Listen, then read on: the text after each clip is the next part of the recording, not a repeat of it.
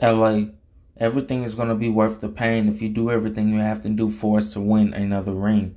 Now, what I mean by worth the pain is whatever it is, whether it's making a trade, whether it's um, paying $47 million, whether it's making sure AD um, and LeBron James are staying healthy, making sure Darvin Ham is doing everything he has to do, whatever the case may be, it's going to be worth the pain if we can win another ring again, like we did in 2020. That will be a major comeback, in my opinion. And I feel like you guys can do it, but you guys have to start taking risks and start making sacrifices. Peace.